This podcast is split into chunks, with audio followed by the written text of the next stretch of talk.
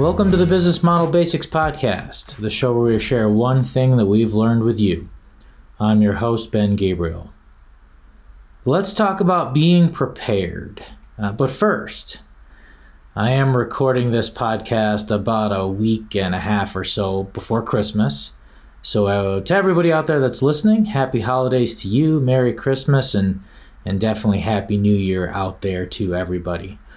It's a really fun time of year. It's fun to drive around, look at all the Christmas lights and everything.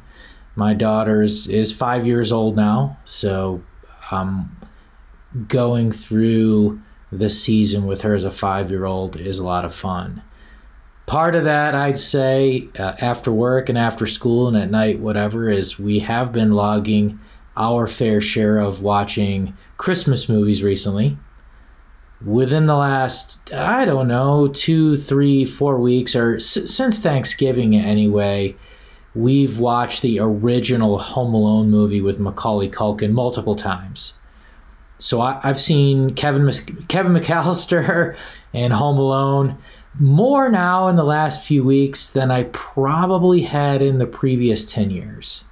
Um, if you haven't seen home alone probably a little bit of a spoiler alert here and so you may, if you haven't seen Home Alone, you may want to pause the podcast and go watch it.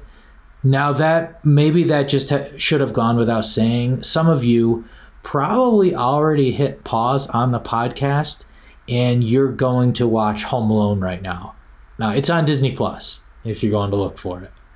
Um, what I always remembered about Home Alone was the burglars known as the Wet Bandits. Um, if you haven't seen the movie, again, spoiler alert.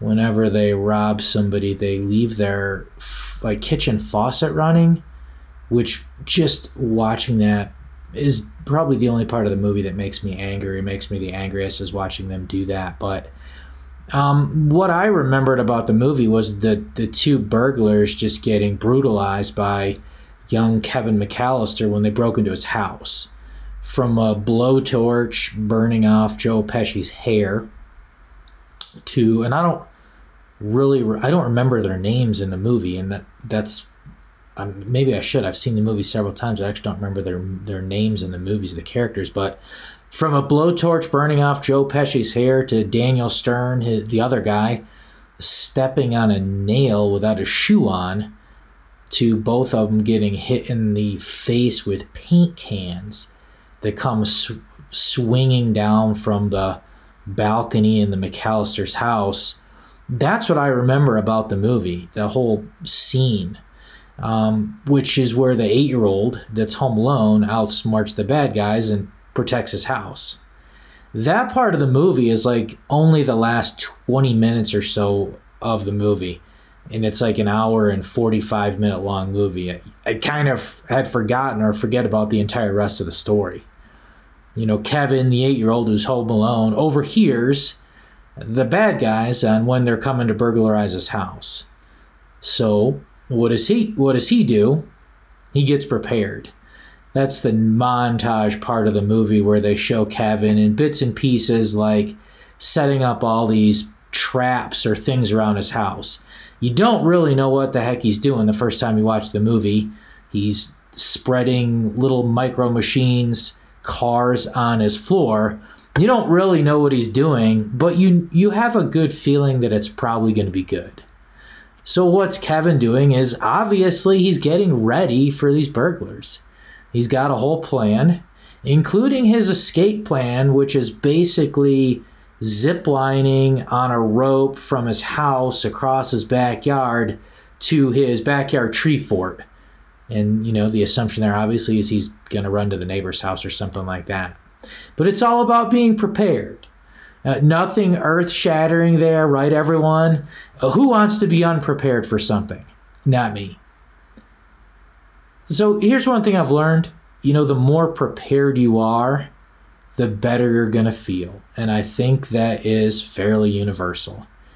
My wife tells my daughter this was just a conversation we had the other day that you know, getting in front of a group of people is something that she gets a little nervous about. I don't think that's an uncommon thing at all.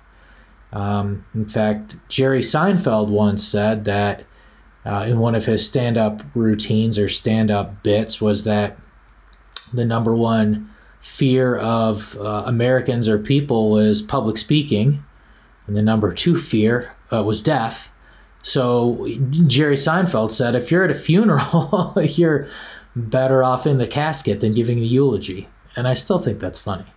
Um, but my wife tells my daughter that she doesn't think that I get nervous speaking in front of people. And uh, I, I do.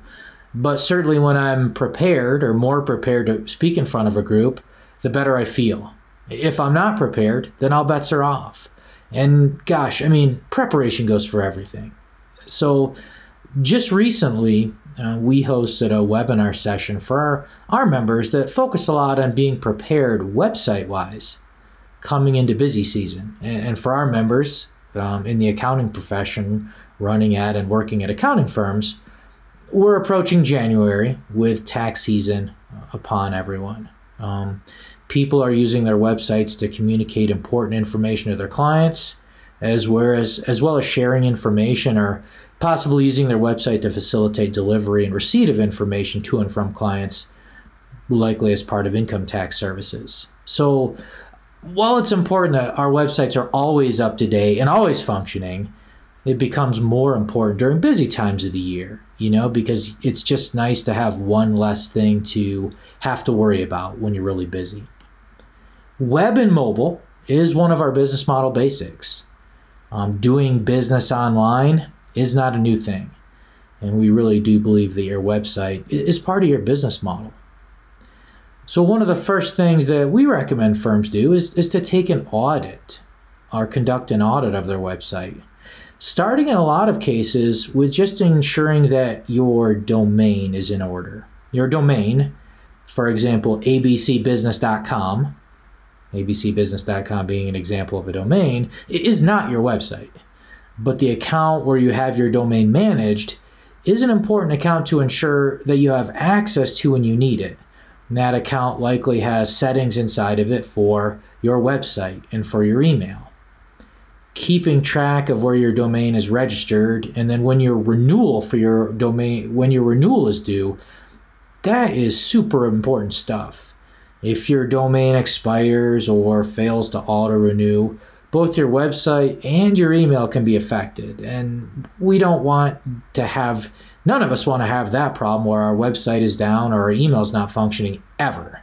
But especially during our busiest times of year when clients are checking our website, even for basic information, right? Like directions to the office if they're coming to the office, or your phone number, or an email address, or things like that. So if you can, maintaining an auto renewal on your domain and payment information on file, right? Basic stuff.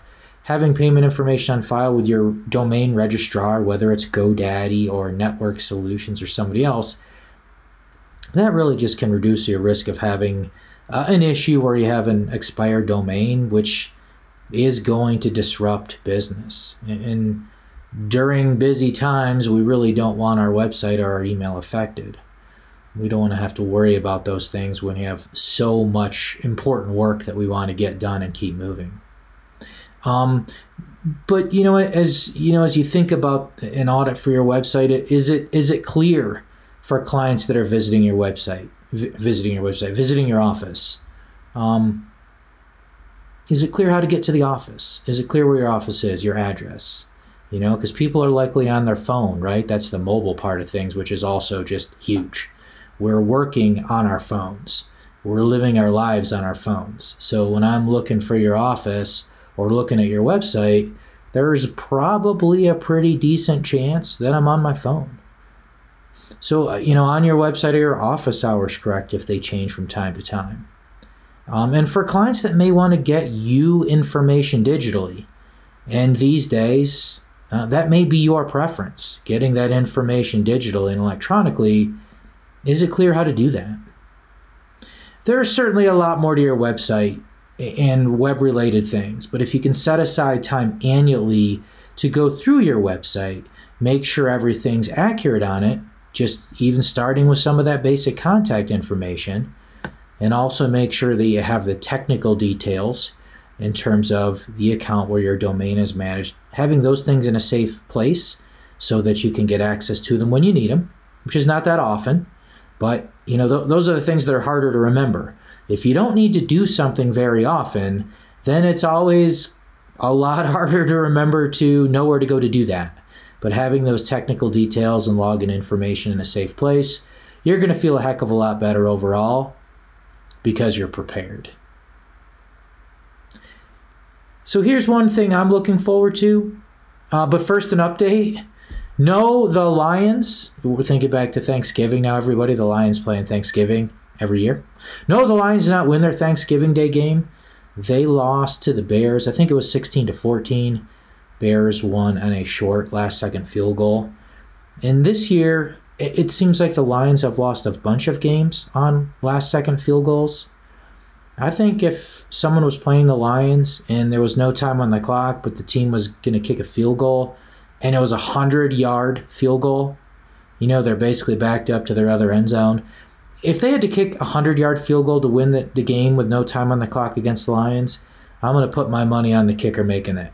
Um, the ball would probably hit both uprights and then hit the crossbar and then go over, but the kick would end up being good all the same. That just seems like that's the luck that the Lions have had, especially this year, with those last second field goals going in and them losing. But I'm looking forward to my first day of, of uh, being able to ski a little bit this year, first ski day of the season. It's probably to be a, it's definitely a later start to the season than normal.